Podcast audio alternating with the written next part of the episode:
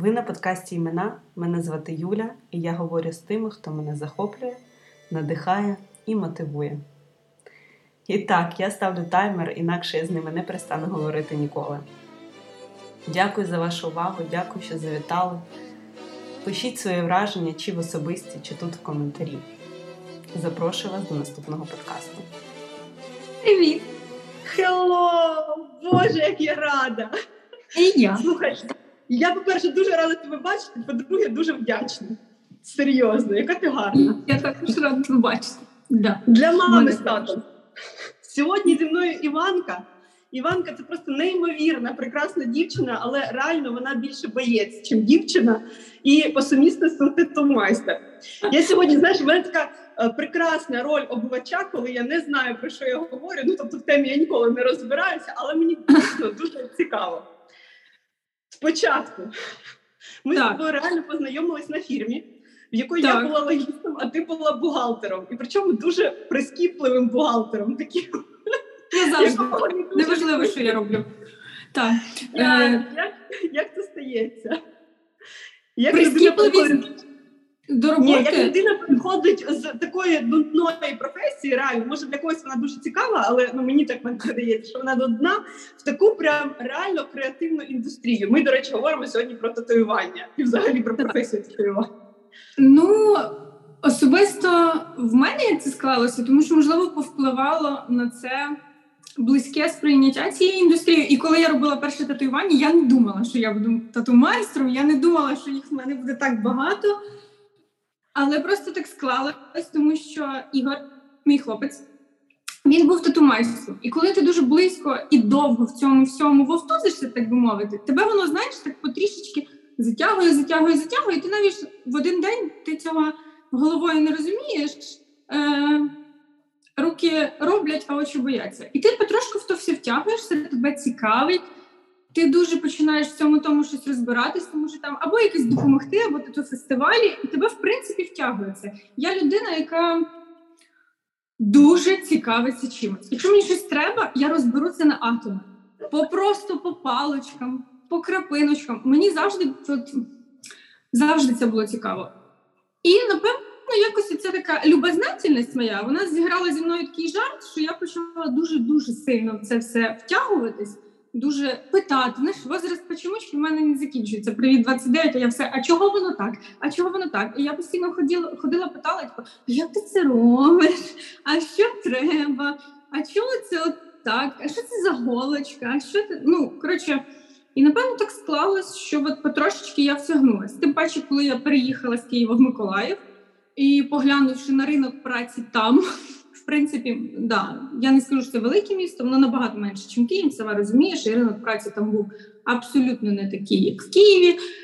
І виникли проблеми, хоча приїхала, звісно, з фінансовою подушкою. І отут, напевно, прийшло якесь розуміння, що я можу собі дозволити в плані і життєво, і фінансово безпечно спробувати щось нове. Тобі ж гроші на їжу в мене були, я знала, що я не буду там сидіти голодна, в мене не було потреби бігти на якусь там будь-яку роботу, типу касир, бухгалтер, хоч за 3 копійки. І в мене була під боком чудова можливість якби досліджувати нову діяльність, абсолютно, яка мені взагалі ніколи в житті не зустрічалась. В мене не було ні креслення, малювання, було в мене тільки в школі. І було так, я не знаю, напевно, тільки на початковому рівні в класі. Я ніколи не малювала, абсолютно ніколи, навіть не змальовувала. Я не можу сказати, що я навіть дуже рівно писала. Але ти знала, що ти гарно малюєш? Або ти цього не знала? Я не знала. Я ж кажу, в школі, коли ти малюєш якийсь лісок, дерево, воно там кривеньке, і мама каже тобі, доця, яка ти молодець. Це, звісно, зовсім не таке. Я не знала, що я гарно малюю, і я досі не вважаю, що я гарно малюю. Тут такий момент, татуювання та художники. Коротше, ти будеш вчитись завжди. Якщо ти перестанеш вчитись, ти станеш мамонтом, або ти просто, вивчиш якийсь певний рівень, ти до нього дійдеш, а далі нащо розвиватись, якщо і так нормально, якісь люди є. Там, ну і так почалось практикування на бананах, вся теорія, все це, поринання вглиб цього всього, розуміння. Теорії багато. Це Це прям якась медицина, ну типу, що таке шкіра? Не те, що медицина, а в плані мають бути принципи стерильності, принципи чистоти. Майстер сам по собі має бути охайний. Я не уявляю ці майстри, знаєш, якось в засаленому світері якийсь там тиждень лазить і прийшов до тебе на сеанс. Тобто ж це так все одноразове. Зараз такий час, що все одноразове, картриджі, машинки, все бар'єрне, все, коротше, ти ні з чим взагалі не стикаєшся. Вірогідність отримати на татуюванні якісь проблеми, якісь зараження набагато менше, ніж просто навіть на манікюрі в салоні. І воно настільки мінімальне, тому що, якщо майстер дотримується всіх принципів, все абсолютно одноразово, все бар'єрними плівками, одноразовими, там, всякими штучками цими, все абсолютно обмотане. Полички, там, якщо треба планшети, якщо треба телефон, столи, машинка, провода. Тобто, якщо ви десь бачите, що майстер не обмотав, є така штучка, кліпкорд, навіть провід, здавалося б, що це таке провід, якщо машинка проводна. Але можна десь випадково не помітити, як ти потреш по свіжому татуюванні. Для мене це не вау. Як ти кажеш, ми познайомились на роботі, я була дуже прискіпливим бухгалтером, в татуюванні це абсолютно не змінилось, я дуже прискіплива. Це все треба вимивати, дезінфікувати, запах бацилолу або всяких там штук з тобою назавжди. Знаєш, як в стоматології. А скільки це взагалі, скільки татуювальник, людина, яка вже планує, що вона прийде в професію, скільки вона має вчитися для бази, для першого свого тату на живій людині? Розумієш, тут є фактор. Комусь там, наприклад, потрібен місяць, і він це буде класно робити. То немає поняття таланту. Є часи, які ти витрачаєш на навчання, на роботу, і ти вдосконалюєш свій скіл. І тому тут хтось, об'єктивно, просто скоріше розуміє всю інформацію, скоріше якось, я не знаю, від чого це залежить, від розумових здібностей, від інтуїтивних, від просто руки з того місця. Але от комусь треба більше часу, комусь менше. Тобто в середньому тут все індивідуально. Людина має по собі розуміти, коли вона починає вчитись, там, стягує вона ці всі моменти чи не стягує. Тобто є якийсь там чек-ліст умовний, що людина має знати для того, щоб вже бути готовою зробити татуювання? По-перше, людина повинна малювати. Всі, хто говорять ці реклами, тату школ, ми вас навчимо, навіть якщо ви не малюєте, нічого не робите, це все просто піар-хід, це маркетинг, це реклама, це вивід грошей з вас, це повна фігня. Я завжди кажу, люди там можуть писати, там же ж тільки лінію провести, кружечок, що там робити, маленька? Я кажу, окей, нема питань, береш листок, хоча б листок, плаский, хоча ми не пласкі, ми всі маємо випуклості, округлості, кістки, м'язи. І намагайся з одного проходу, просто тримаючи, провести прямо. І це на листочку ні в одної людини не вийде. А на тілі це набагато складніше робити. Тому коли вчать це на штучній шкірі, яка пласка лежить, це, це тупо брехня. От Ігор мене навіть коли вчив, він каже, ні, тебе не буде плоскої людини. Навіть якщо десь на спині, все рівно будуть якісь вигінні м'язи. Береш, якусь бутилочку підкладаєш під штучну шкіру, щоб створити це штучна рука, об'єм, да, тому що вигини все. І тоді пробуєш на банані. Або я вчилася татуювати на бананах, щоб не прорізати шкірочку, але в той же час вбити пігмент, і щоб вона не пройшла в банан. Банани були мною трошки зґвалтовані. І на апельсинах. Скажи, твоє перше татуювання тобі особисто робив Ігор, правильно? Так, ми всі мої татуювання Ігор робили. Він мені зробив його на тату-фестивалі в Полтаві. Тобто ви були там, ви вже знайомі були, ви вже були в стосунках? Так. Якось це відрізняється, коли людина йде до майстра, який, в тебе, якщо це вже там, ти його любиш, да, ти йому довіряєш. Чи як ти просто йдеш до ноунейма, ти знаєш його роботи, це якісь різні відчуття? Я, наприклад, буду говорити про себе. Я така людина, для мене це важливо. Я ніколи не пішла до людини, яка мені чимось неприємна, або до малознайомої. Для мене це дуже якийсь сакральний процес, і мені було б неприємно розділяти його з якоюсь зовсім лівою людиною, яку я не знаю. Але я знаю, люди ставляться до цього набагато простіше і легше. Вони приходять, їм подобається стиль, їм подобається майстер, вони на рахунок цього не думають. Піду до одного, потім піду до другого, і взагалі там, я вас не знаю, які у вас цінності, малюєте, не малюєте, набийте. Тобі ж тут це залежить від особистих якостей людини. Для мене комфортно отак. Я Я не скажу, що я хотіла татуювання, прям до цього багато думала. Деколи були такі думки, ну вони на тому і закривалися, я не шукала майстра, я не ходила. От, бо я відчувала якийсь такий момент, що от, ти, по-перше, ти довго лежиш там з людиною, ти відчуваєш біль, дискомфорт або ще щось, або якесь татуювання для тебе дуже важливе, має якийсь там сенс певний. Мені от хотілося розділити, напевно, може я просто на підсвідомості щось там десь знала і відчувала, моя інтуїція, і тому я дочекалась. І отак от і сталося. Але я не думала, що я буду сильно прям продовжувати татуювання або стану майстром. От, до речі, ну я не знаю, чи мій досвід такий самий, чи, ну це взагалі чи статистика, чи це там моє викривлене бачення, але я часто зустрічаю, що татуювання хоче зробити саме підліток. Знаєш, це вже якась така штука, я вже доросла, я вже маю встановити, я вже навіть маю право на це, мені там вже є 18 років, і я маю якусь частину грошей. І далі там, ну, така якась закономірність, що багато грошей я не маю, я живу там в якомусь маленькому містечку, в мене є там 2-3 майстри, які щось набивають, я просто не знаю процесу, тому я не можу порівняти, як це робиться нормально. І людина просто що робить? Я настільки його хочу, що я кудись іду. Ну, і там, мені здається, помилок просто немеряно, починаючи з моменту, що я його хочу і не можу дочекатись, коли в мене буде цей ресурс. І вже до першого як це набувається. Чи є якісь критерії, коли ти, як майстер, розумієш, що людина ще не час, що вона ще не готова, так, що їй не потрібно робити? Так. Я от той майстер, який часто відмовляє людей від татуювання. І люди при цьому такі дивуються, хіба як, ви ж маєте просто... Я маю прийти, і ви мені зробите хоч 10 таких, як принтер, навіть якщо це в когось мого знайомого, зробіть мені так само.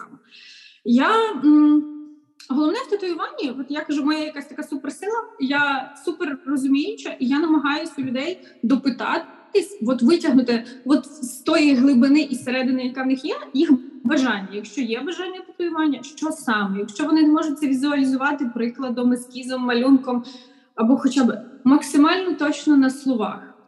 І тоді я вже там вношу правку в ескізи, додаю, або якщо вони там, наприклад, уже мають готовий варіант чогось, що вони хотіли, я все рівно вношу свої правки і кажу, ось так і так було б краще. Але якщо людина не впевнена, в мене був випадок, мені написали на протязі тижня дівчинка, вона хотіла спочатку песика, потім дракончика, потім зірочки, потім ще щось, і я відмовила, тому що я сказала, ну це не серйозно, якщо ти не впевнений в тому, що ти хочеш, то...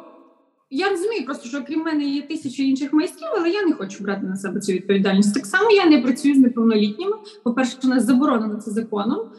І якщо виникають такі питання, то це тільки офіційно підписується документ, що батьки приходять, я кажу завжди, паспорт, свідоцтво про народження, ваш паспорт, батьки підписують документи, це все. Зазвичай на цьому етапі всі зливаються, тому що вони думають, що достатньо. Можна мама напише в інстаграмі або позвонить і скаже, робіть татуювання. Я кажу, ні, не можна. Хоча я знаю, дуже багато майстрів б'ють і б'ють не дуже якісно або ще щось. У мене було багато клієнтів, які там приходили з татуюваннями дуже ранніх своїх років, і не всі з них були дуже якісні.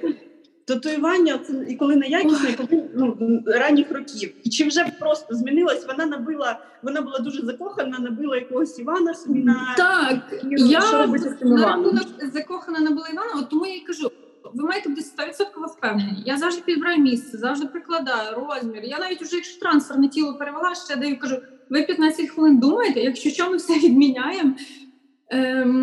І кажу, ви розумієте, татуювання з вами на все життя і навіть трошки довше. Ви вже помрете, а на тілі воно ще буде. Вас вже не буде, а татуювання ще залишиться, тому треба дуже бути впевненим. І тут не сам факт, що там метелик означає то, а зірочки означає то, там, по значенню тлумачних словників татуювань. Ні, справа в тому, що вона означає для тебе, або навіть якщо не означає, головне, щоб вона тобі дуже подобалася. Я не знаю, найулюбленіший мультфільм дитинства або ще щось. Але якщо ти не впевнений, краще не роби. Краще подумай ще там півроку, рік, а тоді зроби. На рахунок неякісних, існують три варіанти. Перший – лазерне видалення. Але повністю татуювання видалити неможливо на 100%. Тут є момент. Якщо татуювання шрамоване, то видалення вже, в принципі, не буде дуже якісним. Це якщо тобі... Шрамоване – це вже рельєфність, да? Це якщо такі... Так, шрам, тупо шрам. Тобі просто на високих оборотах або дуже... коротше, не вміють. Татуювання, важливо, є... шари шкіри. І важливо вбити так, щоб воно і трималось, тобто не виплив пігмент, але й не занадто глибоко, інакше буде розпливчасть, така сітка, я називаю сінєва така, знаєш, синюха. І воно потім шрамується. Ну, банально, якщо в людини є шрам, вона розуміє, що це таке, навіть від кота, там, ще щось. От просто шрам, але при цьому ще є пігмент. І при шрамі і колір псується пігменту, і шрам. І якщо тебе шрам, то видалення не буде вже дуже якісне. Або якщо ти захочеш чимось його перекрити, по-перше, перекривати завжди треба тільки темніше і більше, ніж в тебе вже є татуювання, але шрам все рівно ти будеш бачити. Тобто на сонці там або при повороті руки, наприклад, да, ти будеш бачити цей шрам. Шрам ти нікуди не сховаєш. Другий варіант, ну, якщо без шраму ти лазером прострілив, забрав багато пігменту, і можна перекрити навіть чимось більш таким менш лайтовим і приємним, а не просто чимось таким чорним, бо не завжди люди хочуть. Знаєш, коли присилають величезне татуювання на всю руку, чорне, жирні лінії, і вони присилають мені рожеві піончики і кажуть, я хочу перекрити. Я кажу в таких моментах, берете листок, малюєте чорним маркером, а потім берете рожевий маркер і малюєте поверх чорного. Кажу, який видно? З татуюванням кажу, так само. Тому це треба розуміти. І перекриття в плані кавера. Тут, звичайно, це дуже важко. Це довго, це важко, тому що ти виходиш з того, що в тебе вже є. І, відповідно, не завжди проблема тільки просто в якості, там, підправив, да, навів, притемнив, присвітлив, контраст показав і красиво. Я питання ще художньо, пропорційно, композиційно – це негарно. Маленький розмір, або завеликий, або десь по перспективі, витягнута, там, якщо це портрет, рука, нога. Коротше, завалено. І це вже дуже важко виправити. Ну, і або підправляєш те, що є старе, тобто наводиш йому красу, або робиш перекриття. Але, знову ж таки, перекриття – це дуже важко. Це завжди дорожче. Люди, до речі, цього не завжди розуміють. Вони думають, так, ну що там роботи, ти ж спеціаліст, ти тату-майстер. Ну, там, зроби. А перекриття, як не крути, це завжди складніше. Простіше працювати з чистою шкірою. Правильно я розумію, є такий існує, я не знаю, стереотип чи ні, це зараз якраз ти мені перевіриш чи підтвердиш, що татування може вигорати. Ти говориш про ці 3 слої шкіри, і що якщо воно набито неправильному, то воно, пігмент сам піде. То це про вигорання, про шкіру чи про... Ні, сам піде це одразу, там, на протязі місяця. Це не добили. Грубо кажучи, не добили лінію. Якщо ви там, в кого контурні татуювання, якщо у вас там є десь пігмент темніший, а я трошки світліший, значить в тому моменті десь, знову ж таки, ми не пласкі, і майстер міг, в мене теж так на початку було, та й зараз навіть деколи я завжди кажу, краще не добити, або там трошки зробити світліше, а потім додати чорного, тому що додати чорного можна завжди, а висвітлити вже ніяк, абсолютно ніяк. Біленьким зверху не закрасиш, світліше, на півтону, якщо стане, але це без толку. Тому, да. А з приводу вигорання, якщо не користуватися сонцезахисним кремом, то так, вона буде втрачати свою контрастність, вона буде світлішати. Тобі ж, як ти знаєш, в принципі, наша шкіра не любить сонце. Реально не любить. Татуювання – це те саме. І це неважливо, або кольорова, або чорно-біла. Будь-яке татуювання не любить сонця. Я це бубню всім своїм клієнтам на сеансах і завжди пишу про догляд. Мінімум 70 SPF. Ми літом навіть мажемося всі, і то бігаємо від дерева до дерева, тому що думаю, на що воно мені це треба? Так, це є момент. І корекція, крізь роки також має місце бути, тому що, з роками висвітлюється. Тим паче, люди все рівно, я знаю тільки одну і, відповідно, себе, людину, яка дуже переживає за татуювання, це Ігор. Він просто в нас тонне цього сонцезахисного крему, ми завжди не мажемося, тільки якийсь уфільтр трошки завищений. І це не...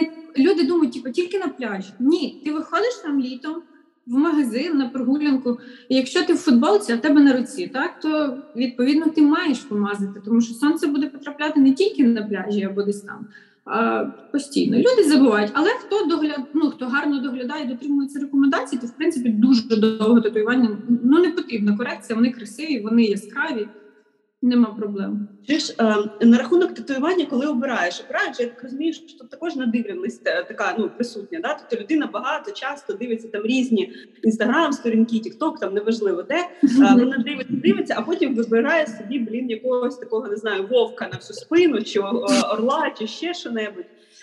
І це чийсь малюнок. Ну, фактично, татуювання – це вже щось автор туди вклав. Да? Як майстер відноситься до такого, що до нього приходять просто з іншим малюнком на тілі вже. Він не говорить, я хочу так само, такого самого орла собі на спину.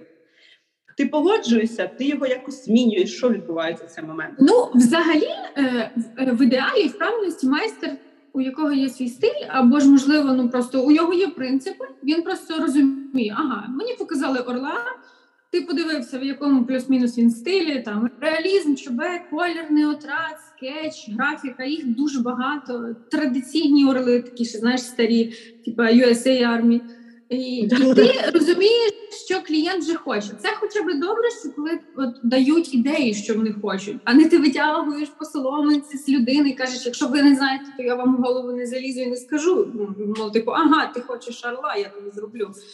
І тут уже йде, там, людина створює тату-майстер ескіз, або клієнт вносить правки, або тату-майстер, от, виходячи з того, який є початковий варіант орла, він робить на свій лад, по суті.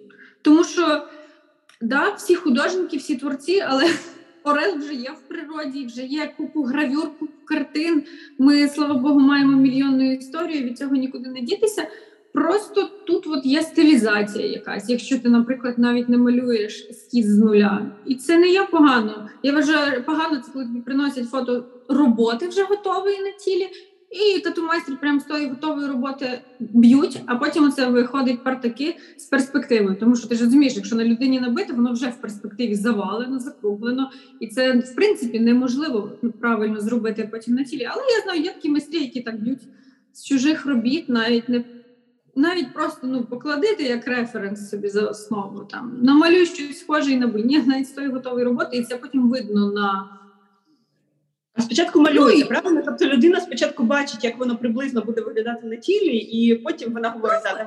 В принципі, так. Людина, хоче, в принципі, якщо розглядати кожну людину як покупця, або послуги, або товару, вона хоче бачити, що вона купує. Тому є варіанти, слава Богу, є Procreate, є купа всяких програм, коли ти навіть можеш людину сказати, онлайн-консультації зараз набагато популярніше, тому що це... не витрачає час і на дорогу, і ти можеш там попросити, Юля, сфоткай мені свою руку в тому місці, де ти хочеш, і що ти хочеш. Я якраз на твою руку накладу готовий ескіз, і ти будеш навіть бачити вже, як це на твоєму тілі буде виглядати. І, відповідно, там розмір коригується вже на сеансі, тому що оця вся штука про спічечні коробки 10-15 сантиметрів вже не працює. Я люблю казати з приводу і ескізів, і роботи, все. Ми кожен індивідуальний, ми різні. Комусь буде гарно 10 сантиметрів, а комусь 25 на одній тій ж руці. Всі ми маємо різну конституцію тіла. Це, знаєш, коли пишуть, я хочу на 10 сантиметрів на бедрі такий ескіз. І, не буде тобі гарно від 10 сантиметрів. Можливо, менше його тобі треба, або навпаки більший. І розмір взагалі завжди індивідуально підбирається, друкується декілька розмірів, прикладається з усіх боків, це все роздивляється в дзеркалах. Я навіть ще знімаю з боку на відео, показую, кажу, от дивіться, як це буде виглядати. І важливо зберігати композиційну анатомію. Тобі ж все рівно виходити, як сприймати тіло як холст. От ти малювала, ти знаєш, що таке правильно розмістити. Не з боку справа, а по центру, щоб була правильний вигляд мав малюнок. Те саме і в татуюванні. Головне – правильна композиція. А буває таке, що де приходить людина, в неї є ідея, вона там сама вже підготовлена. Вона говорить, хочу отак, а ти розумієш, що тобі, не подобається, особисто тобі не подобається. Ти будеш набувати таке татуювання? Скажімо так, те, що мені там не подобається, або протиречить моїм якимось принципам, я взагалі робити не буду. Привіт, свастіка, ще якась фігня. Добрий вечір, наші файні сусіди. Тобі ж, звичайно, я такого нічого робити не буду. Але є момент, що в мене, наприклад, смак на татуювання в мене один, і як на носія татуювань, і як на майстра, на певний стиль. А стилів дуже багато, і татуювань багато. І певна справа, що особисто мені, як вибір татуювання, вони подобаються не завжди. Тому що це не моє тіло, і по факту так я завжди раджу, як було би краще. І зі свого боку, особливо дівчатам завжди там в всіх планах, кажу, як підкреслити, як... Не знаєш, як навпаки, як колись була, зробити якусь фігню, щоб пострашніше. Абсолютно ні. Я буду сперечатись просто до сьомого поту по 40 хвилин вмовляти на те, щоб зробити красиво, тому що от це реально гарно. Навіть можу дати з собою ескіз, сказати, походи, подумай там тиждень, поприкладай, і потім ми розберемось. Тому що це дійсно важливо. Я один раз наб'ю, і все, я потім його не зріжу зі шкіри, воно не витриться через тиждень. Ти будеш з ним ходити завжди. І скажи мені, от як це взагалі відбувається? Який, порядок дій, да? Я вирішила зробити собі тату. І в мене це поки як ідея. Я просто хочу татуювання, наприклад. Що мені далі робити? От як мені взагалі дійти до того моменту, що тату вже з'явилось на моїй шкірі? Так. Ну, по-перше, ти маєш розуміти, який приблизно хоча б стиль ти хочеш. Можливо, ти на комусь бачила, і ти вирішила, що тобі подобається тоненька графіка, тоненькі лінії, там якийсь або міні-реалізм, да? Або тобі подобається якийсь там трайбл чорнушний великий. Тобто важливо для себе визначити, що ти хочеш хоча б в плані трошки більш-менш стилю. Потім ти, ясна справа, починаєш в цьому стилі шукати майстра. І ідеальна картина світу – це коли ти знаходиш майстра, який працює тільки в цьому стилі. Тому що означає, що він вже, в принципі, набиває гарну руку постійно, він спеціаліст, тому що він не б'є тут кольоровий портрет, там ще щось. Ну, я не кажу прям дуже-дуже вузьконаправлено, але в ідеалі. Ти заходиш, дивишся по роботам. Звичайно, треба придивлятися, треба збільшувати, там ніякої зернистості, ніякого фотошопу, ніякого такого, тому що обмани ці полярики, які навалюють контрастність так, що з космосу видно, але це не так. Татуювання таке не буде, воно навіть свіже не таке яскраве, а коли воно заживе, воно взагалі втрачає 20-30% яскравості, тому що ми не прозорі. Ми всі маємо відтінок шкіри, і він накладається на пігмент, і відповідно, чому там чорний не залишається вугільно-чорним. Тому що вугільно-чорний він коли свіжий, а потім він трошки якийсь такий відтінок собі залишає. Тому що твій власний тон шкіри накладається на татуювання, і виходить отаке. Тому в ідеалі ти знаходиш майстра, там ти пишеш, і якщо ти навіть не маєш прикладу, що ти хочеш, ти дуже детально ти йому описуєш. Я б хотіла квітку з таким символізмом, можливо, там якесь ім'я або не ім'я, деталі, ляпки, акварельні, або ж тільки чисто контури грубо закрашені, якийсь там традиційний більш стиль. Тобто важливо в першу чергу реально зрозуміти, що хочеш ти. От не хтось там, не що. Наприклад, я не можу знайти майстра. Давай там теоретично я шукаю, є якийсь майстер, він живе в Ізраїлі, я в Ізраїль не полечу. Це, мені здається, що це найбільш класична схема, що коли ти бачиш щось десь за кордоном, і ти туди не полетиш. Що ти робиш далі? Ти шукаєш, просто вибиваєш майстри Україна? Чи зараз є дуже класна тема, як Інстаграм. Ти можеш вбити на тату Київ, тату Львів. І, в принципі, вибирати. Ти заходиш, в тебе купа вітрин, відео, фото, там, ти читаєш про майстра, ти роздивляєшся, ти головне аналізувати, головне гарно. Ти вибираєш людину. Ти не тільки вибираєш роботу, ти ще й вибираєш людину, з якою тобі прийдеться якийсь час бути разом. Я би обирала, тому що для мене важливо, я би не змогла знаходитись там, неважливо, годину або 8 в приміщенні з людиною, яка мені, в принципі, там дискомфортна, вона мені не подобається, вона якась там неприємна чисто для мене. Я б не змогла, наприклад. Але, в кінцевому результаті люди приходять за татуюванням, і якщо гарний майстер, то, напевно, йдуть. Не знаю, я ж кажу, це залежить від людини, все індивідуально. Але ти можеш хоча б так, в соцмережі, можливо, гарно ще працює рекомендації друзів-знайомих. Тобто, якщо хтось зі знайомих з друзів робив і залишився повністю задоволений результатом, він, ясна справа, дасть контакт на майстра, а там уже абсолютно людині вирішувати, знайшли ви конект з майстром, чи працює він в тому стилі, який ти хочеш, і відповідно так ти шукаєш, знаєш, свої щаси. Як ти шукаєш майстра там по зачіскам, я не знаю, перекоря, просто ти шукаєш. Да, але перекоря, знаєш, воно там 3 рази підстригло, не так страшно. Так. А я маю розбиратися в матеріалах.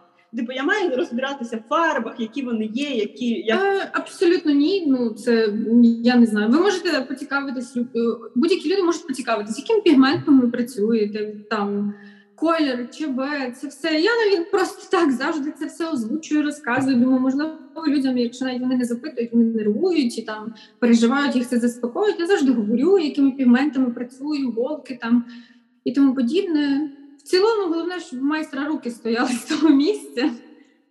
А наскільки це нормально, якщо я починаю там тупо всім писати в Інстаграм, задовбувати трохи? В мене, я ж нервую як клієнт, да? Мені потрібно тут багато інформації. Як майстер сприймає, коли в нього просто спіч з цієї людини, а потім, вона просто кудись зникла, передумала чи ще щось?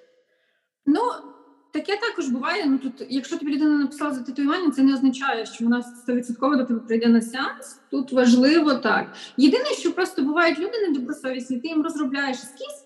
Ну, припустимо, ти не береш передоплати або плати за ескіз, або вона в тебе входить уже в вартість сеансу.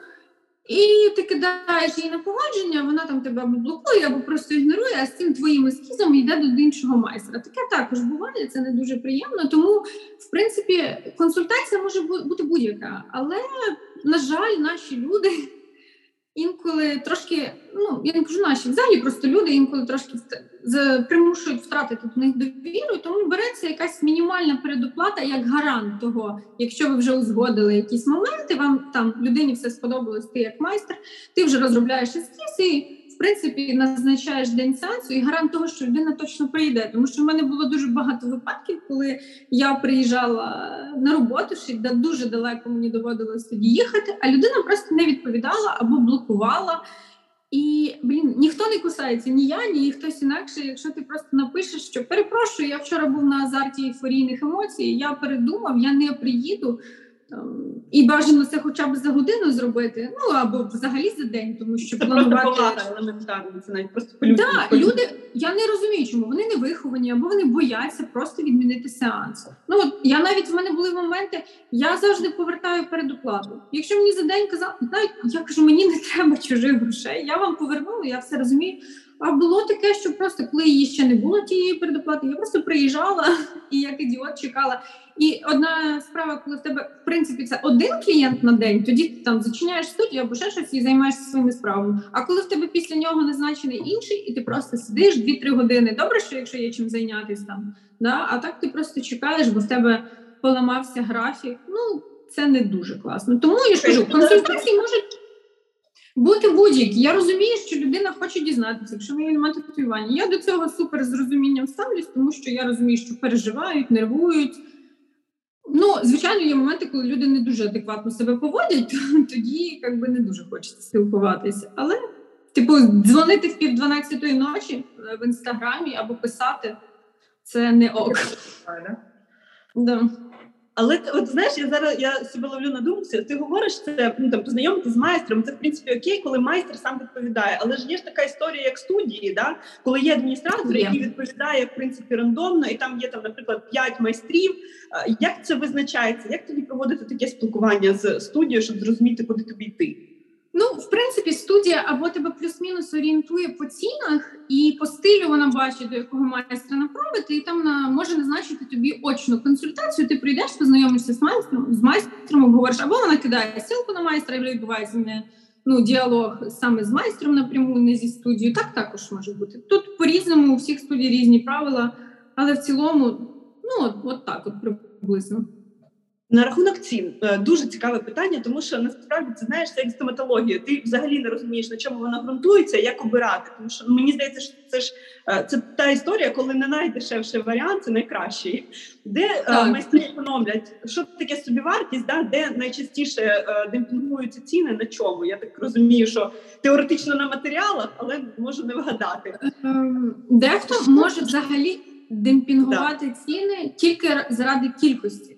Тобі ж йому взагалі не вигідно працювати навіть на найдешевших варіантах. Ну, матеріалах в тебе просто немає маржі, а є тільки оборот грошей. Це вже капець. Але, типу, люди прийдуть, буду зайняти бабло крутить бізнес-мутір.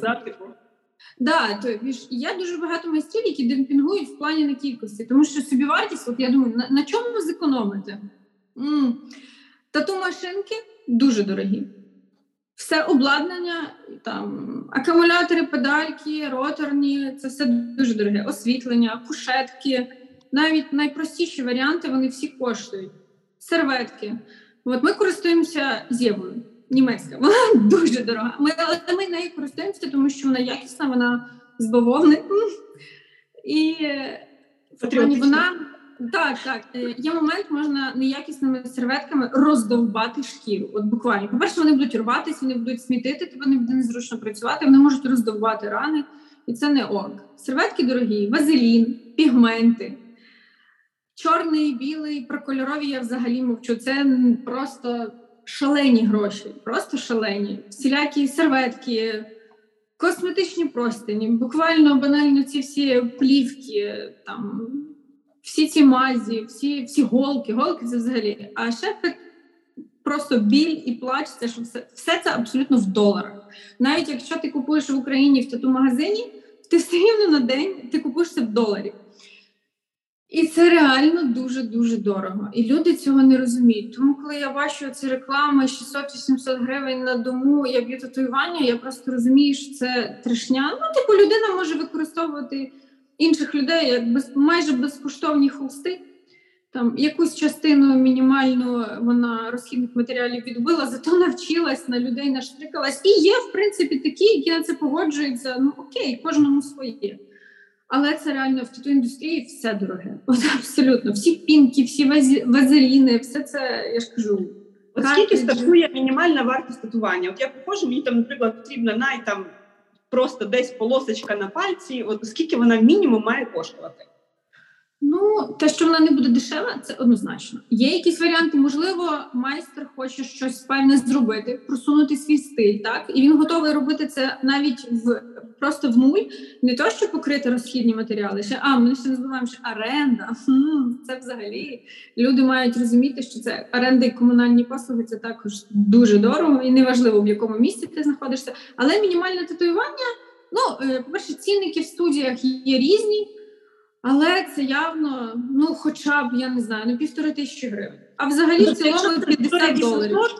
Якщо це 800, то краще туди не йти. Це що, чи це тобі вчаться, чи це якісь там маркетингова історія, і тоді потрібно це проговорити. Скажімо так, якісь необроблені діаманти за такі ціни також бувають. От це реально так. Якщо ви знайшли такого майстра, який реально класно б'є і не бере багато, ви щасливчик, людина просто, можливо, соромиться брати за свої послуги більше. Тут вже більш така маркетингова тема в плані, як ти продаєш свої послуги. Так само, як художники. Хтось продає за $1000, хтось продає за 15, тому що вважається за потрібним або соромиться підняти ціну. Але татуювання не може коштувати. Ми всі знаємо, які зараз ціни там на все абсолютно. Я не кажу, продукти, послуги, одяг, навіть в найдешевих магазинах. Тому, я ж кажу, мінімально хоча б 1,5, але це ж, я кажу, за якусь невелику роботу, а в цілому, в середньому, якщо так узагальнити, то $50 на студіях, в принципі, мінімалка. А там вже залежить все рівно від ескізу, тому що, до речі, ще деякі люди думають, що якщо маленька робота, це не може бути складно, і вона має бути дешева. Але буває маленька робота, якась дуже складна. Ігор недавно бив таку гепарда кицю в міні-реалізмі, і вона реально там 5 сантиметрів, але ти уявляєш, що це міні-реалізм, це кицька, і це дуже важко, тому що ще на великій роботі в тебе є якісь там дельта, похибка на те, щоб ти десь там міг підправити, не страшно, а на маленькій роботі в тебе немає, просто, знаєш, шаг вправо, шаг вліво, і все, розстріляти за погане татуювання, тому це важко. Окей. Визначились з майстром, все зробили. Розумію, що майстер, скоріш за все, тобі розкаже далі, як готуватися вже безпосередньо до сеансу, але тим не менш, давай узагальнимо. Пити, не пити, вода, алкоголь, що? Не можна. Бажано хоча б за 2 дні не приймати алкоголь, тому що може сильно кровити, і в плані ти взагалі біль будеш не дуже гарно відчувати. Не можна пити каву перед татуюванням, тому що вона також впливає на рецептори і сприймається інакше біль.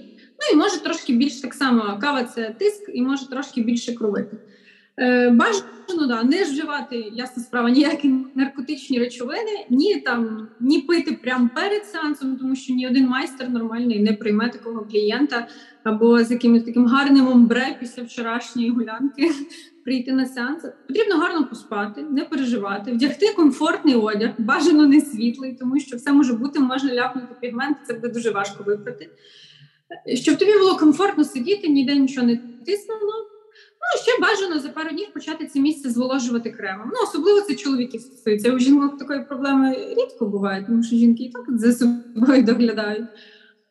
Поїсти, дуже гарно поснідати, приходити з гарним настроєм, і якщо якісь питання, погано, стоп, водички, то краще сказати, зупинитись там. І, ясна справа, треба сказати майстру, якщо в тебе є якісь хронічні хвороби або взагалі в анамнезі, тому що є протипоказання, і це має бути сказано, Тому що потім починаються, можуть бути якісь претензії, а майстери, знаєте, там не знав, що в когось діабет або ще щось. Тобто, та ситуація, коли я трохи прибухну для того, щоб не переживати, піду зроблю татуювання, це взагалі гріх. Нормальний майстер не має це братися за таку роботу. Не треба. Окей, а тоді питання, як не переживати? Ну, це для тебе, перша татуїровка. Чи навіть вона не перша, але вона велика. Що робити, щоб не переживати? Коли ти втягуєшся в весь процес, ти починаєш питати майстра, там, як це все працює, що ви будете робити, можливо, там комусь так легше переживати стрес. І коли майстер, в принципі, більш-менш емпатичний, так, не просто зубна щітка, да, сидить і просто робить, то людині має бути комфортніше в плані не так нервувати. Я завжди все там морально готую, починаю з якоїсь цяточки, маленької рисочки, питаю, ну як? Ну, я, в принципі, часто під час сеансу питаю, все, там, все нормально, водички, паузу, зупинитись. Ну, ти спочатку дуже страшно, а потім ти такий, ой, а не слід болі. Ну, почнемо з того, що це все знову-таки індивідуально. У кожного свій поріг. Хтось може витримати 10 годин підряд і буде сидіти такий, типу, що все, я не відчув. А хтось 10 хвилин маленької лінії, і він втрачає свідомість, тому що йому боляче. І він не може терпіти, і він кричить, без Бога мені зупиняйтесь, я не хочу. Ну і в принципі, чим довше ти робиш татуювання, тим тобі під кінець більш боляче, тому що організм втомлений, шкіра втомлена.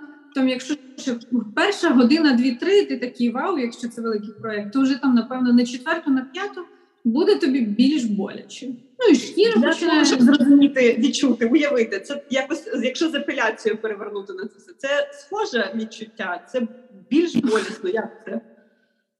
Ну, розумієш, стилі різні бувають. От графіка, там одна голочка тоненька, да, а є 29 магнум, 29 голок, тобі вставляють, його фарбовують. Ясна справа, що великі проєкти, де особливо є плотний колір, неважливо, чорний або кольоровий, бо деякі майстри люблять казати, колір – це більш болючіше. Ні, це фігня. Просто кількість голок і величність роботи. Напис, якщо бити напис, то ясна справа, це... Ну, пощипало, покусало, як котик поцарапав, знаєш. А якщо там тобі десь б'ють під колінкою...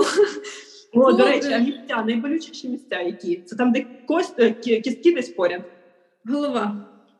Ну, в цілому голова. Ну, ясна справа, якісь там дуже-дуже інтимні зони. Бо різні є запити в людей, всілякі вони хочуть, тому так. Інтимні зони, голова боляче, там, можливо... більш на трицепсі, наприклад, якщо на передпліччі тобі буде більш-менш нормально, то на трицепсі ближче до пахи тобі буде так дуже відчутно. Там комусь... Причому мені вдалося, що там такі, знаєш, типу, трохи жирок, трохи м'язи, і воно не має. Там дуже чутлива шкіра. Ну, от я просто сижу по собі. Десь тут мені там фарбували, тут мені на кістках кажуть, комусь тут боляче, на нозі, я взагалі. А от коли тут почали робити контур, я така, напряглась, думаю, ого. Ну, але це знову. Скільки має тривати сеанс? Скільки має тривати сеанс? Скільки реально середньостатистично ти маєш готуватися? От я хочу тобі набити татуювання, я маю дітей. Да, залежить від ескізу. От реально залежить від ескізу. Тобто в середньому там 5 годин в день ми залишили, і краще вже далі не потрібно? Чи це може бути по годині, але тиждень? Це залежить від майстра, да, хто як комфортно і кому як працювати. Але я скажу по собі, після 5 години в тебе вже і очі не бачать, і руки не стоять. І буває, ти от береш машинку, ти ведеш, ти з усієї сили її стискаєш. А знаєш, що це як сили в руці немає? То тут треба ж розуміти і концентрація. Ти не просто сидиш в офісі, перебираєш бумажки або навіть щось фізично робиш. Ти дуже сильно концентруєшся. І ти просто, ти потім схожий, я не знаю, на варену картопельку в тебе... Така от мавпочка в голові бумкає, і ти взагалі нічого не розумієш, що відбувається. Це також може бути.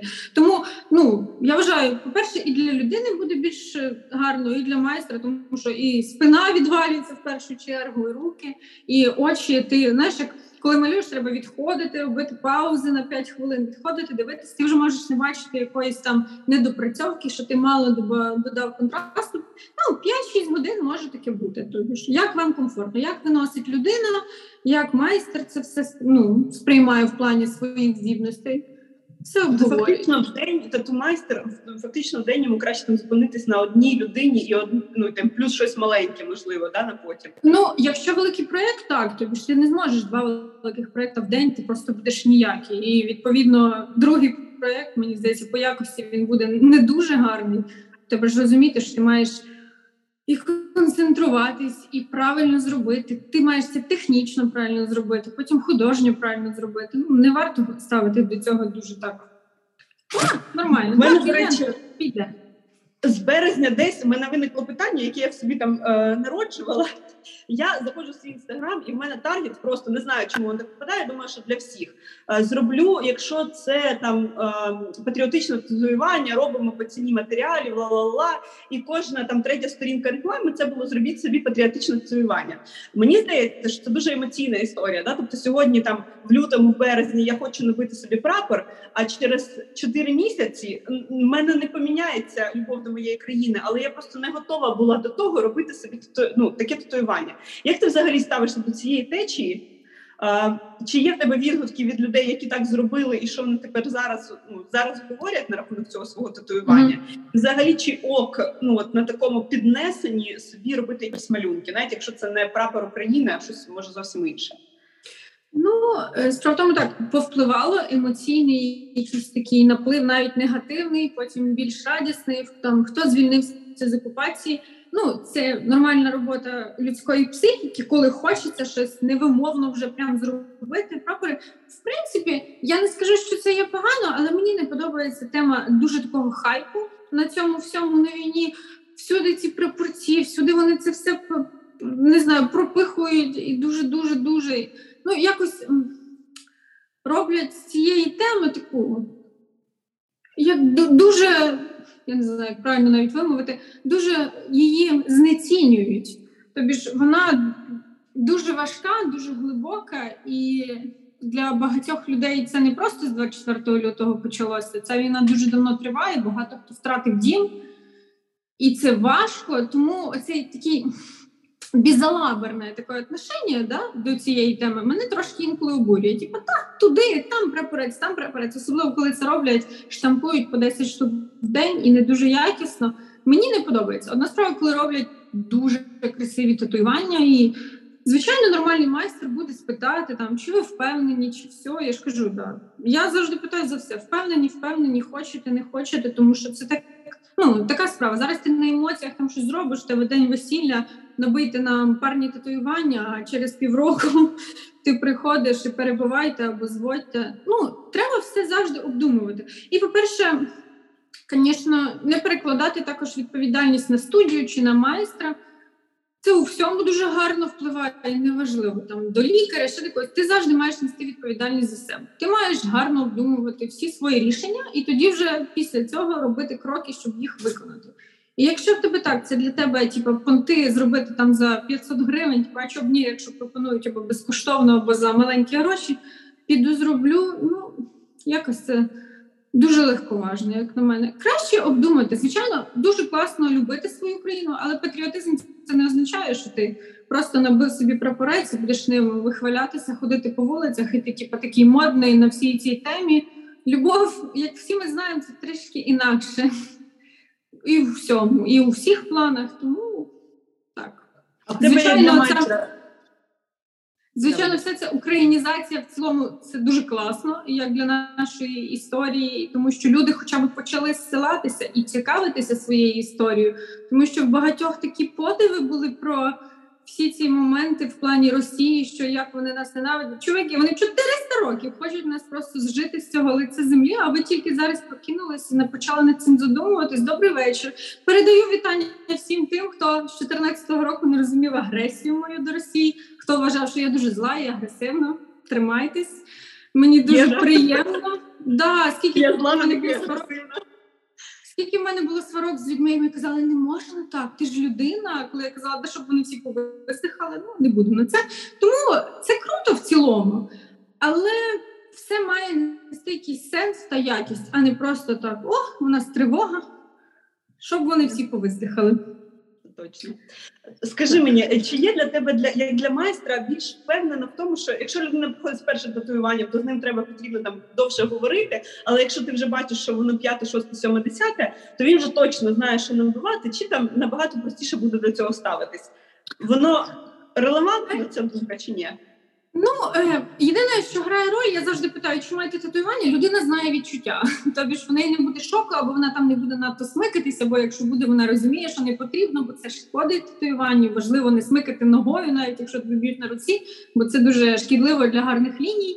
Тому, але в цілому я завжди все рівно розповідаю про догляд, щоб нагадати. Тим паче людина може прийти від іншого майстра, а ти не знаєш, які в нього були рекомендації. Тому все рівно все це підбирається. По суті, немає різниці. Є ось тільки ця різниця, що людина психологічно, і вона ще не знає цих відчуттів, як це, коли б'ють татуювання, тому ти от вводиш її в цей новий світ і показуєш, що це не так страшно, в принципі, від цього ніхто не помер, все нормально. І щоб якісь хвилювання, хай вони будуть просто приємні в плані очікування, да? А не просто, що ти панікуєш, що щось піде не так, або це буде дуже супер боляче. Ні. Тому для мене це не є прям таким, що якщо прийшов на 5 татуювання, я нічого не буду робити, мовчки сів, я тобі зараз наб'ю, іди. Ні, це так не працює. А є реально ця статистика, вона вірна, чи це стереотип, що якщо людина набиває собі перше татуювання, то все, чекаєш, що через 2 роки в неї тіло буде набите? Це не стереотип, це в цілому більш правда, аніж просто вигадка, тому що люди не можуть зупинитись на одній. От реально, не можуть. А є кореляція дівчина чи хлопець, да, там, які будуть татуювання, на які вона стиль буде обирати? Дівчата, які найчастіше обирають стилі, що вони квіточки малюють, щось яскраве, кольорове? Ну, зазвичай, якщо взяти вибірку статистично, то більше така кількість дівчат обирають, да, квіточки, щось ніжне, але є дівчата, які люблять там блек-реалізм, якийсь хорор, або чорнуху таку, дарк-леттерінг, або якийсь кольоровий, там, ще якісь там неотрачені. Ну, це не обов'язково, але в цілому так, якщо вибирати більше якась графіка, квіточки, ніжність, головне, щоб це було красиво. А якщо я дівчинка, мені краще обирати, наприклад, майстра дівчина чи хлопця, чи це неважливо, і людина знає, як, ну, типи шкіри, да, там, як воно все відбувається?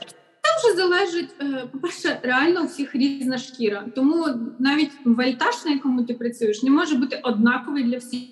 Треба завжди починати з меншого, щоб розуміти, який спротив шкіри йде. Комусь трошки легше. От люди, які дуже-дуже бліді, зачасту, можливо, що навіть руді з веснянками, в них дуже ніжна шкіра. Треба дуже обережно працювати, тому що дуже можна скоренько... Ти навіть не очікуєш, що ти можеш сильно надто глибоко всадити пігмент, і піде така сіточка пігменту. От, ну, це мої такі видові, так кажуть, в роботі. Дуже ніжна шкіра. В когось більш грубіше. Зачасту в чоловіків. Ну, залежить від місця. Тобто треба там більше вольтаж, сильніше. А з приводу якого майстра обирати по гендерній ознаці, це вже як вам комфортніше. Деяким дівчатам комфортніше працювати з дівчатами. А деякі дівчата не переживають взагалі, йдуть до чоловіків. Я якби знаю цей приклад, тому нормально. І деякі майстри так само обирають момент і працюють тільки з дівчатами, наприклад. Тому що, ну, різні моменти бувають, і люди поводять себе, ну, я маю на увазі чоловіків, якщо приходять до жінок, то майстринь, вони не завжди себе адекватно поводять. Ну і що цей момент, знаєш, коли ти б'єш на руці, і тобі ж треба покласти на холдер, там, навалити з тілом, розтягнути шкіру. І коли дівчина, ти взагалі не переживаєш, коли ти працюєш, ти там десь якось зачепився якоюсь дуже видатною частиною тіла, і тебе це взагалі не напрягає, себе спокійно почуваєш. А коли, наприклад, з чоловіком, це я говорю про себе, то я просто максимально там як якісь кракозябрики, як улітка, аж так вигинаюся, тому що, ну, блін, коли чоловіча рука так лежить, ти ж не будеш, як то кажуть, вкладатися всім, що маєш. Тому от є ще майстри обирають і, наприклад, працюють виключно з дівчатами, або там чоловіки з чоловіками, так також буває. Твоя мама, вона взагалі для мене точно герой України, тому що вона з 14-го року насправді допомагає, лікує, вона медик, да? Вона військовий медик. Так. Як вона поставилась до твого першого татуювання, як вона взагалі до цього все ставиться, до твоєї зміни професії, діяльності? Чи говорите ви на цю тему? Говорила, я пам'ятаю, так. Перше татуювання, коли я зробила, вона така... Вона спершу подумала, що це тимчасова якась там перебувачка в дитинстві. Вона каже, а на що ти її зробила? А то ж не завжди. А що, не можна було якийсь інший малюночок? А що цей? Я кажу, мам, ну то так. Потім, коли я зробила другу, вона така, так, ну може трошечки треба зупинитись? Я кажу, мама, то не переживай, то все добре. Я кажу, диви, який патріотичний мак, все класно. Потім, коли я зробила третя, мама мені казала, я не знаю, що я тобі зроблю, я наб'ю тобі дупу, хоча тобі вже за 25 давно. Ну, але в цілому, типу, нормально, тому що в нас нормальні стосунки. Але коли я зробила контур рукава майбутнього, і Ігор виклав на своїй сторінці, ми ще працюємо, дзвонить мені. Що це таке? А ти подумала? А ти ж на все життя? А ти впевнена? А може не треба? Я кажу, мама, а ти вже все? Вона, йой, не зробила. Зобіж, вона дуже переживала, але в нас тоді відбулася така довга розмова. Я кажу, мамо, не переживай, ну це гарно. Диви, яка в тебе гарна доня. Я кажу, я тобі не приносила і не приношу проблеми, бо дітей в пеленах, ну, типу, все класно, не переживай. Це ж татуювання, це абсолютно не змінює мене як людину та мої життєві принципи. Мені подобається, і я хочу, і я роблю все. І воно, типу, да, клас, і в неї є татуювання вже.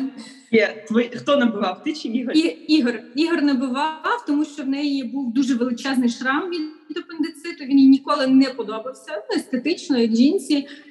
І вона дуже неочікувана. Тобі ж вона приймала мою професію, мої татуювання, вона взагалі там, вона тішиться з моїх малюнків, з моєї роботи, каже, вау, як ти це робиш, я не розумію. Вона, для неї було шоком мій контур, мій початковий рукав, а потім все взагалі нормально, вона так класно це все сприймає, підтримує, запитує, цікавиться. А потім вона каже, причому підійшла не до мене, а до Ігора, каже, ой, а в мене тут є шрам, а він мені так не подобається, може ми можемо щось її зробити? І це було так, я кажу, чи до мене не підійшла, не запитала, навіть просто я навіть не знала, що вона хоче татуювання. Для мене це було просто такий атас і шок, думаю, ого. І Ігор набив їй ластівку, бо в неї позивний такий ластівка, і це було дуже символічно, і перекрили шрами, це дуже гарно, і вона так радіє тому татуюванню. Ясна справа, що вона супер за нею доглядала, тому що я кажу, не дай Боже, що там будеш погано робити, я не знаю, що це буде. Вона дуже задоволена, вона любить своє татуювання. Не знаю. До речі, на рахунок догляду. Коли варто, можна колись зупинитись? Чи ти, якщо вже набив тату, то життєво будеш її чимось там мастити? Ні, літом, коли активний літній період, ясна справа, що ти мажеш SPF, це так. А догляд після татуювання клеїться спеціальна плівочка, в неї спеціальний склад, і вона допомагає загоюватись, і так само допомагає не потрапити ніяким інфекціям, мікробам. Ти там 5-7 ночей з нею ходиш, якщо тобі там не тягне, тому що вона вакуумується, буквально вона присмоктується страшне до тіла. Ти з нею ходиш, потім обережненько, дуже обережненько її знімаєш, щоб ні в якому випадку не рванути ніде, тому що після татуювання виділяється цукровиця, це нормальний процес з частиною пігменту, тобто вона так підпливає під плівочкою. Потім ти її дуже обережненько знімаєш, і тут важливий момент, гарно-гарно її вимити, рідким милом, краще сейвдерном або рідким гелем для душу, не бруском, який миють всі руки, Ти гарно її вмиваєш, щоб ця сукровичка повністю зникла, щоб татуювання було оксамитове, таке приємне, гладеньке. І мажеш, ми радимо Bepanten плюс, тому що він з хорексидином, це перевірена роками мазь, і ми самі нею загоюємося, різні люди різне радять, але я виключно вже скільки років ми користуємося тільки Bepanten плюс, не на правах реклами. І от десь на протязі 10 днів, в залежності від величини проєкту, це буде видно. Ти мажеш Bepanten, потім татуювання так трошки відшелушується. На великих роботах це видно, на тоненьких написах навіть не завжди. Після цього ще там пару днів ти мажеш Bepanten, а потім якийсь період ти мажеш звичайним кремом для тіла, тому що це місце суховате, і воно стягує, і тобі хочеться його, так сказати, зволожити. І, в принципі, догляд Первичне загоєння відбувається 2-3 тижні, а потім десь складається повністю пігмент під шкіру, тобі ж стає в рівень з твоїм верхнім шаром шкіри десь за 2 місяці. Тобі ж воно вже загоїлось, шар шкіри закрився, він нічого не потрапляє, але він ще всідається, грубо кажучи, знаєш, як земля. Чуєш, до речі, тільки от я задумалась, лазерна епіляція на тих ділянках, де в тебе є татуювання. Ніколи вже. Тому я раджу всім дівчатам, які хочуть маленькі милі сердечка собі на лінії бікіні, особливо більш молодші, кажу: дівчинко, ти станеш дуже гарна, трошки подорослішаєш, будеш більше, можливо, заробляти, захочеш зробити собі лазерну епіляцію, а потім будеш клясти мене до останнього мого дня. Тому всі місця, якщо, або, наприклад, ноги, люди планують, я питаю, навіть якщо вони не роблять, я питаю, а ви точно не плануєте? Тому що не можна. І не всі лазерні салони, до речі, знають про це і можуть пробити тобі татуювання і його зіпсують. Тому, це лазер впливає на пігмент. Чому не можна видалити світле волосся? Тому що там немає пігменту. А татуювання – це чистий пігмент. Тому лазером не можна, будь-яким, неважливо яким, будь-яким лазером не можна. Вони мають замальовувати білим олівцем, як родинки, прикладати серветки, все це максимально закривати, навіть залишають якийсь там ще сантиметр-півтора до татуювання і не стріляють лазером. Тому якщо у вас там, наприклад, є підвищена якась волосатість, наприклад, на бедрах, і ви плануєте робити, але хочете на бедрі татуювання, то краще задуматися про розмір, або десь, можливо, збоку, де немає волосся, і ви потім вільно можете робити лазер і не переживати за цей момент. Скажи, чим надихнутися? Що дивитися, кого, на кого підписатися, чи які картини, чи, я не знаю, чи фільми, тому що це ж така цікаво. Насправді, тут такий момент, всі ми люди трошки шукаємо прекрасне. Неважливо, це там твоя квартира, місто за вікном, людина тягнеться до красивого. Ми звертаємо увагу на красивих, харизматичних людей.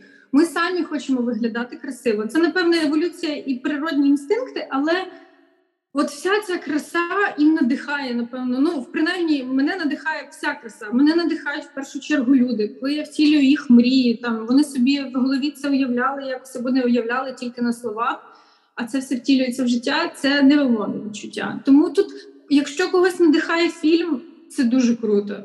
У кожного свої, тригери, які починають бринчати в струнах нашої душі, комусь подобаються книги, так? І хтось б'є собі татуювання з книгами, з горами, хто любить якісь піші походи, так? Тут, от правда, кожному реально своє, і в кожного з нас є моменти, від яких сердечко у нас починає дуже-дуже сильно битися. Це і є натхнення, і це є життя. Що? Який твій улюблений мультик? Мультик. Ой, Боже, та всі мультики з дитинства Діснея, то страшне. Бембі, Русалонька, Попелюшка. Моя ж романтична українські козаки. Українські козаки, як мені подобались, як вони там всіх лупили. Я тепер бачу пророчість в тому всьому, як 3 козаки лупили цілу толпу непонятного. Фільм? Ой, я навіть не знаю. От так, щоб задуматись, який фільм так залишив якусь таку прям невимовну крапку. Мені по естетиці дуже подобається найкраща пропозиція там про людину, яка збирала картини. Це просто для мене це от, знаєш, Австрія і щось таке. А я, до речі, не бачила. Здається, от я намагаюся згадати, я не бачила цей фільм. В плані, я не знаю, от зараз мені згадується якісь 7 життів з Вілом Смітом, боже, це соплі, сльози, слюні, там немає мистецтва та арту, але я